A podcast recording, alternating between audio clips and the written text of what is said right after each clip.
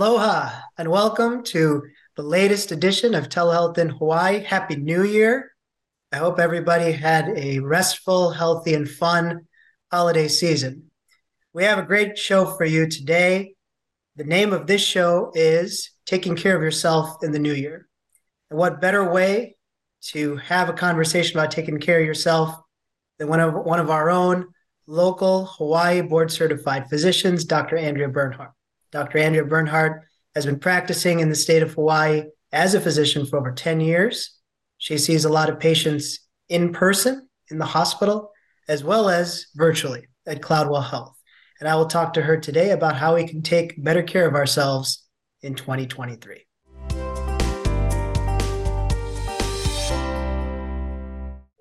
Andrea, how are you today? I'm good. How are you? I'm doing well. I'm doing well. Happy New Year. Happy New Year. It's good to see you. Good to see you. You as well.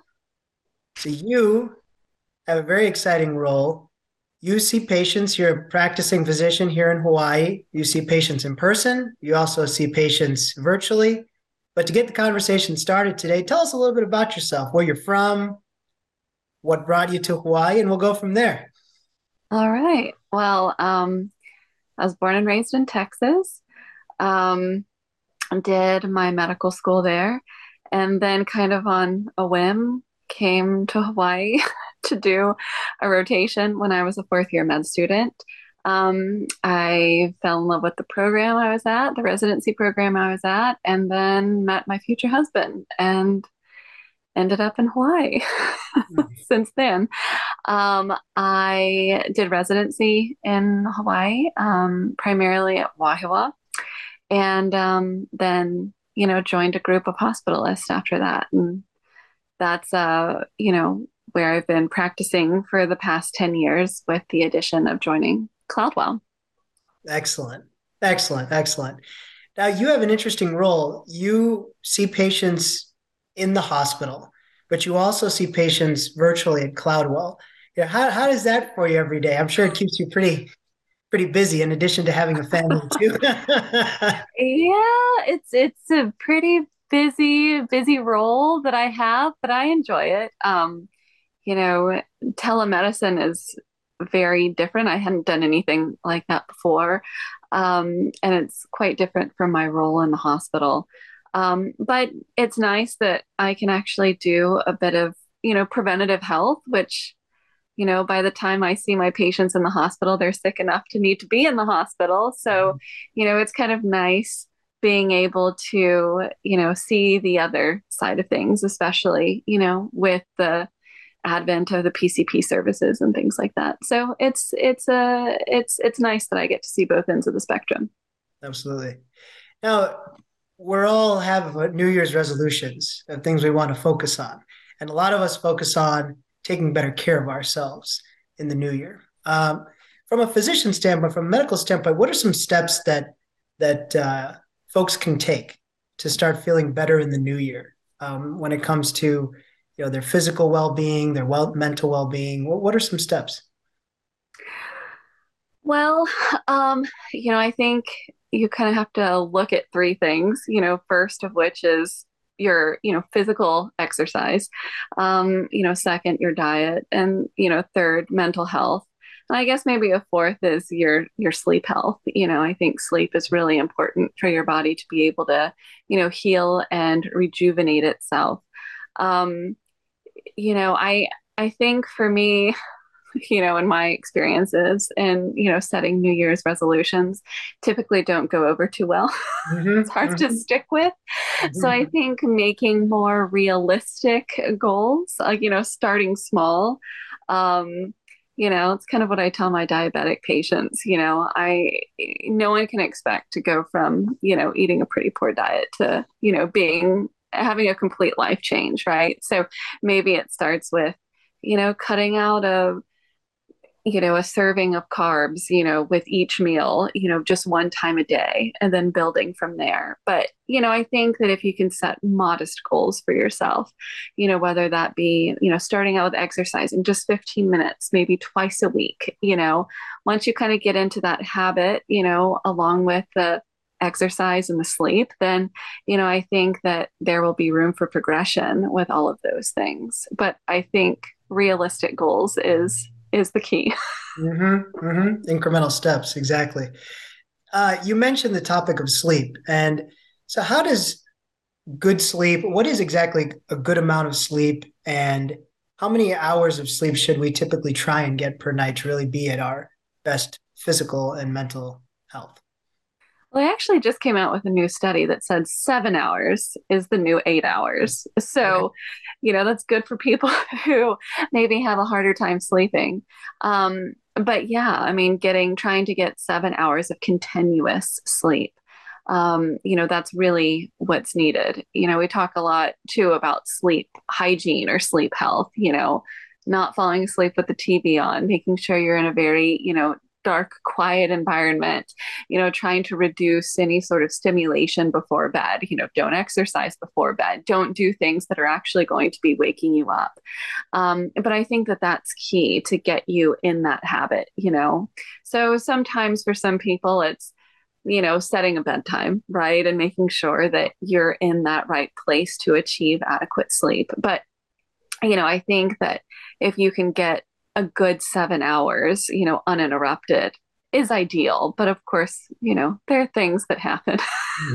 so, so, sometimes, uh, you know, like myself with my kids, you know, I'm I'm waking up multiple times a night, and I can tell that, you know, since being a mom, you know, I mean, it's taken a dramatic toll on my quality of life. I mean, not that I would exchange my kids for anything, but you know, I mean, I find that even waking up even if it's briefly one time a night. I mean, I find that I'm slower, you know, the next day if I'm like at work, you know, I'm I, I have a harder time focusing. I have a harder time completing my tasks, um, as opposed to actually getting a full night of uninterrupted sleep. I mean, it's like night and day. But then again, I've probably only had a few of those in the last three years. So that's true. we all we all have that. I know the I know the feeling. I assume things like uh, you know we're all pretty hooked on our smartphones. I, I assume something like checking your emails or going on, you know. Oh, absolutely. That's probably not something you want to do before you go to bed, huh? no, absolutely not. Yeah. And I mean, I'm a victim of that too, you know, um, trying to kind of catch up on things that you didn't have a chance to catch up on. But, you know, I think turning off devices, my husband's really great at that. He's not a device person. So, you know, he kind of turns off immediately at a certain time every day, you know, and I think that that's absolutely key as well. You know, don't do Instagram or any other sort of social media before you go to bed because you'll probably end up like up an extra hour or just not be able to turn off. So, yeah. Definitely. Now, how you also see a lot of patients in, in telehealth, and how is uh, telehealth improving the quality of care you know for for for the residents of the state of Hawaii. What what are your thoughts on telehealth? Because you have a chance to do both. You've seen both. Yeah. Now in the telehealth space, how is that improving uh, quality of life?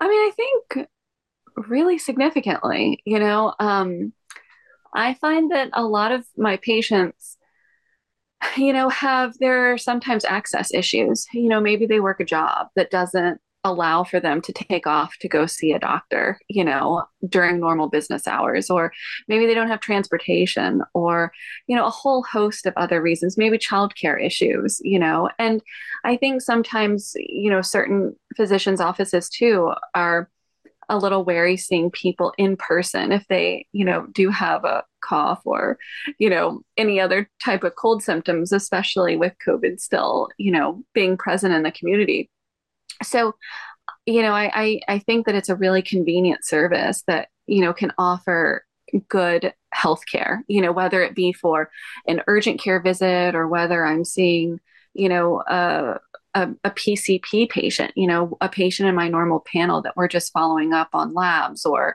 you know, medication refills. But it's great because, you know, I see people at eight, 10 o'clock at night who wouldn't probably be able to be seen otherwise. So I do think that the access issue is is huge. Um, so I, I really think that that's one good thing that came out of COVID. To be honest, you know, is I think that healthcare is more accessible with you know telemedicine. Yeah, No, you you you raise a good point. What sometimes can take months to be seen by a primary care physician can be reduced to just a matter of, of days, if not the same oh, day. Oh, yeah. Or the same day, minutes sometimes. You know, I mean, mm-hmm. I've yeah. had people that have been added onto my schedule 10 minutes before, you know, so. Um, and it saves a, a trip to like if i'm seeing someone at night saves a trip to urgent care or the er you know um, especially if it's something that can be easily triaged over the phone. And luckily, we have 24 hour pharmacies too. Um, but a lot of people that I see can start treatment if, you know, they require some sort of prescription treatment, you know, the same day, um, as opposed to having to wait the next day to, you know, call a physician's office to see if they're even able to be seen in person, which, you know, could take days. Um, so I do think that it's a very convenient service that, you know, has has helped a, a lot of you know different communities. Right. Now, you also touched a little bit a bit on uh, on mental health as well, and you probably see a lot of patients who, in addition to trying to address any type of physical uh, concerns or physical areas to improve, there's also the mental health as well. You know, what types of conversations do you have with your patients in this in this regard, and what can they do for for help?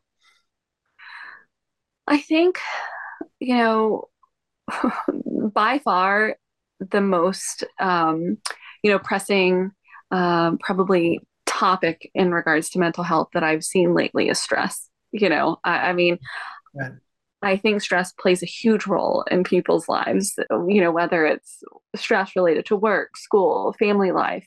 Um, and it does make a huge impact on someone's physical health. I, I, really think that the mind and the body are, are very connected. So if you have good mental health, I think that that plays a role in maintaining good physical health as well, and vice versa.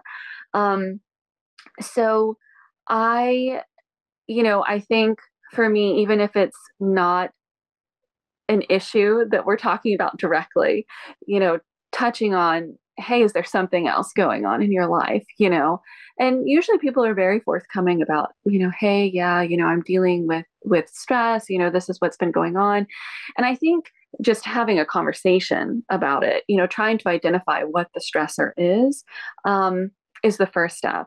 But I think that, you know, speaking to, you know, someone in behavioral health, like a therapist, a counselor, you know, even a psychiatrist, you know, to kind of help work through those stressful situations, you know, uh, helping to further, you know, identify and target what the stressor is, you know, develop mechanisms of, you know, uh, or coping skills to help to figure out what you can do in those stressful situations you know to try to minimize your stress and you know reduce the impact that it has on your mental and physical health.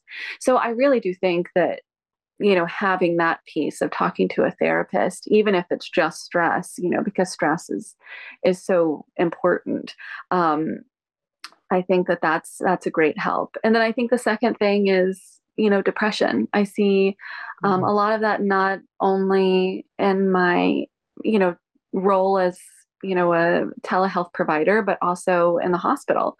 Um, you know, and it could just be situational depression, especially in the hospital. Someone's gotten, you know, a, a bad diagnosis, right? You know, or eh, they've recently lost a family member or or something else. You know, there's something called situational depression where, you know, you are, you know, down or sad.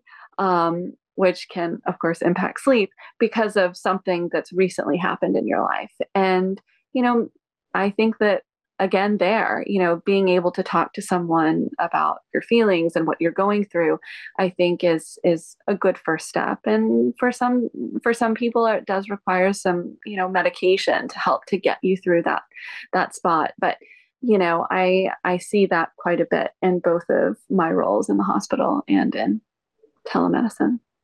And i i would think that this is also an area of mental health where telehealth can be very beneficial Absolutely. To improve access from the comfort of your home, you can talk in private, you know. Yeah. Because a lot of people, I think that there's still a bit of a stigma about talking to a therapist where there shouldn't be at all. You know, it should be a part of our you know, just like you go and you see your primary care doctor for a checkup, I kind of feel like that's what behavioral health should be. I think that everyone, no matter no matter if you have a, a, a clinical diagnosis of depression, anxiety, you know, if you're stressed, whatever it might be, I think that everyone deserves like uh, at least a yearly check in to be like, hey, how are things going? What's going on in your life? You know, do what areas do we need to work on to help you improve your responses or your communication with others you know it could be something that simple that could really improve your life overall but i think that you know with the advent of you know behavioral health and telemedicine has been really beneficial because I think for some people it's like, okay, I don't have to go to an office.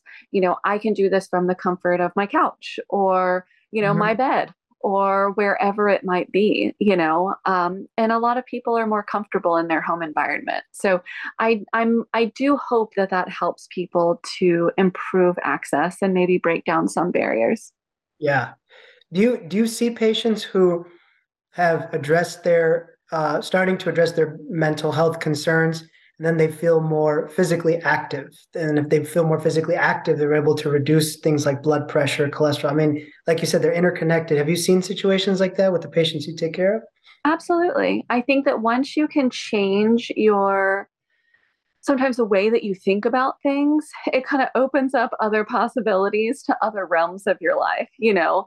Um, so i mean i see that even with my mom you know i I, you know, for a while, I think she was just kind of in this not so great place, you know, and then she started seeing a therapist. and it was kind of like everything kind of just unpacked itself, you know, and it was like everything just kind of fit you know she she started going to the gym more she started you know hanging out with her friends more she started having you know more of a social life um, which you know that was kind of a big deal for us because you know she raised four kids and you know she dedicated pretty much her life to us. So i think that that really helped you know her in a you know personal uh, example a lot you know um, not only with you know her her mental health but also with how she interacted with other people her friends work um, and then that also translated to you know her her physical health as well. Yeah. so I think that overall, just by doing that, she's a happier, healthier individual. You know, she's not as stressed. She's able to communicate her feelings a lot better and tell us what she needs, you know, instead of just kind of keeping things bottled up. And then that kind of created other issues within, you know, our family circle and, you know, beyond. So yeah. that's, that's yeah. a great story. That's a very, yeah.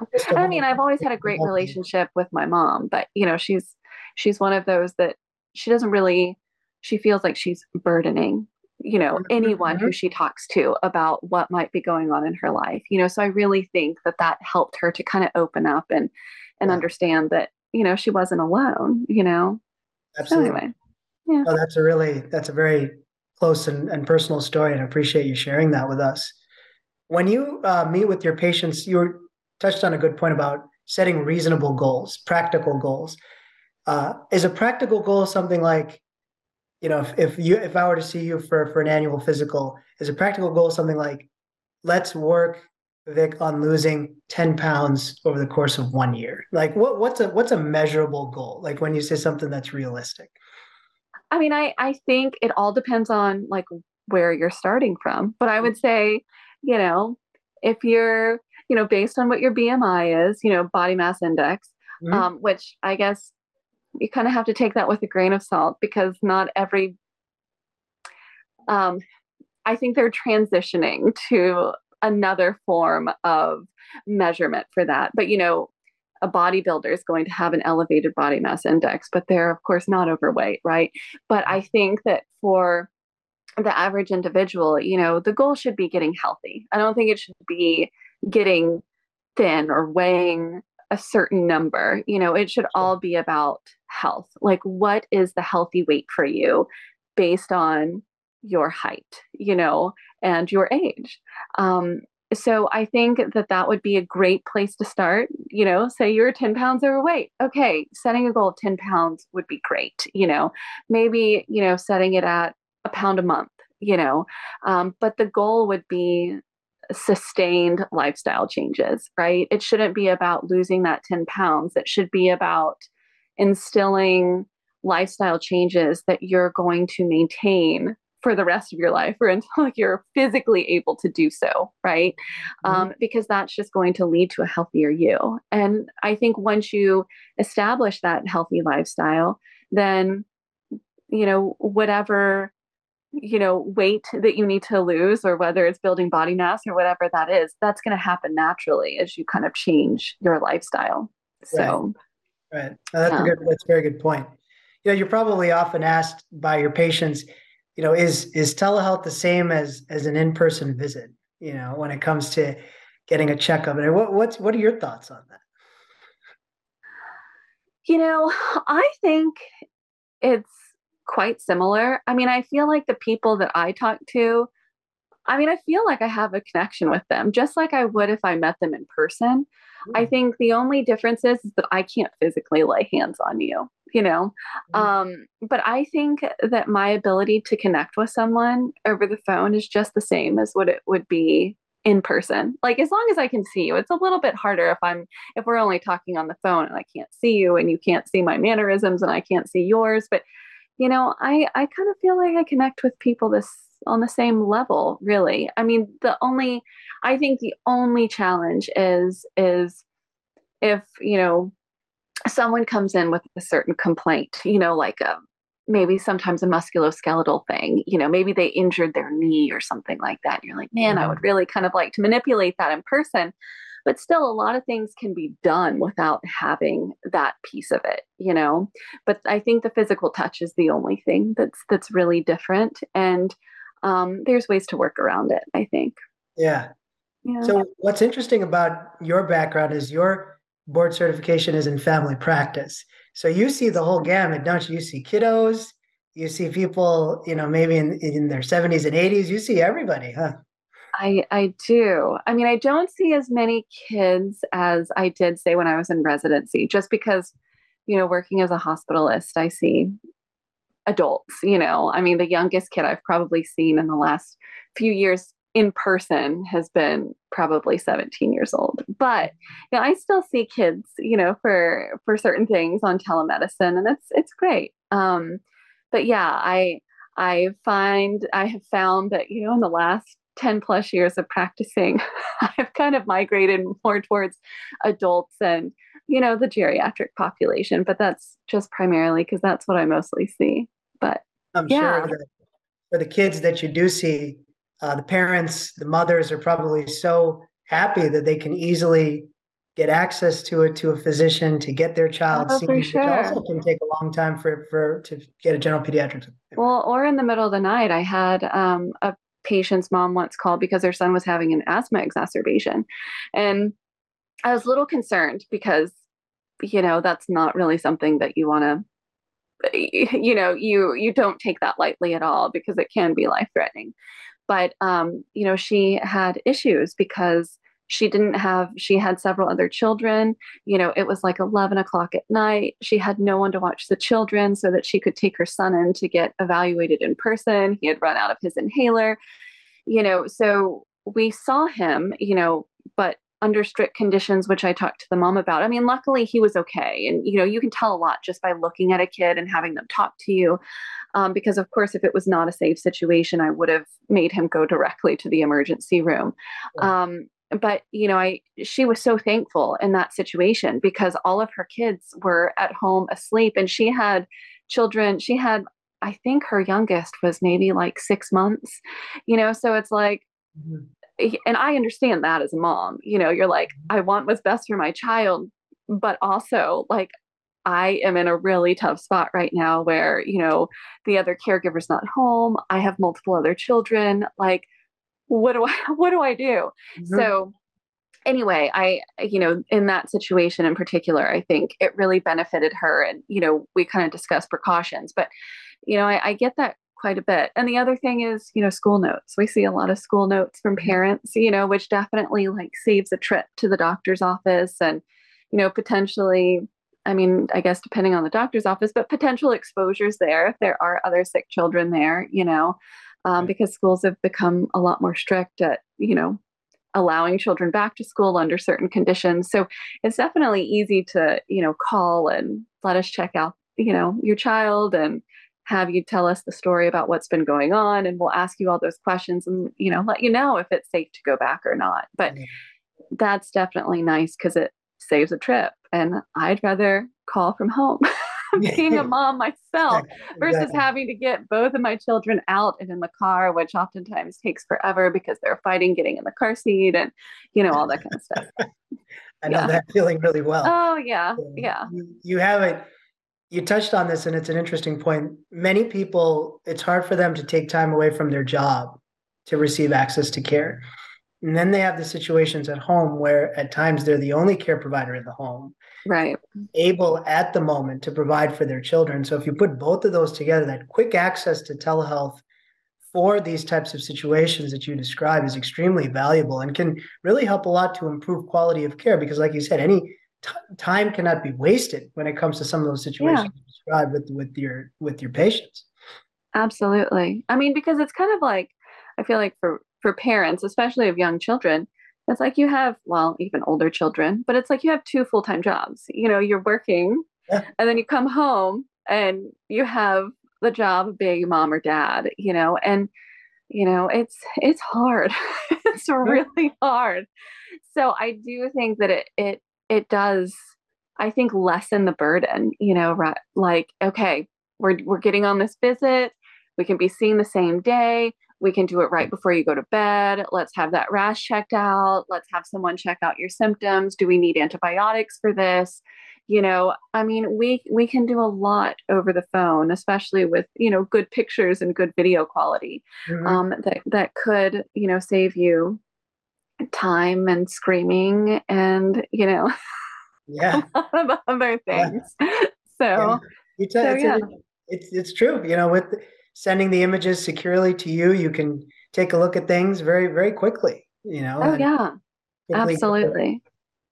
That's really and if it's and you know if it's something that is really not appropriate for telehealth then you know we'll say so you know well this this is better seen in person or let's go to an urgent care or an ER, whatever it might be. But at least you have someone who's physically laying eyes on, you know, the the condition that you're worried about and at least mm-hmm. helping to navigate you and and what's the the most appropriate thing for your child because of course safety is what we value first and foremost we want to deliver good care but in a safe manner so if it's anything that we do not think is safe to handle you know with a video visit, then we're going to let you know because, you know, you and your child's safe, safety is first and foremost. Absolutely. Absolutely.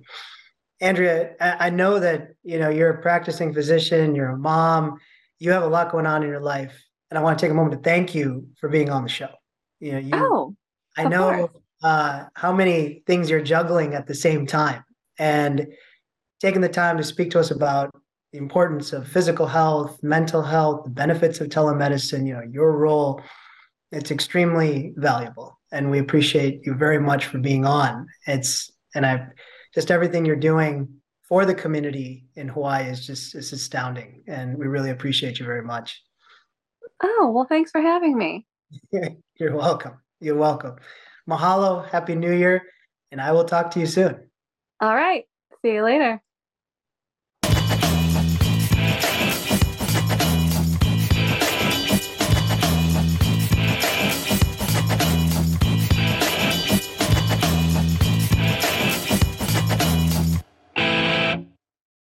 Thank you so much for watching Think Tech Hawaii.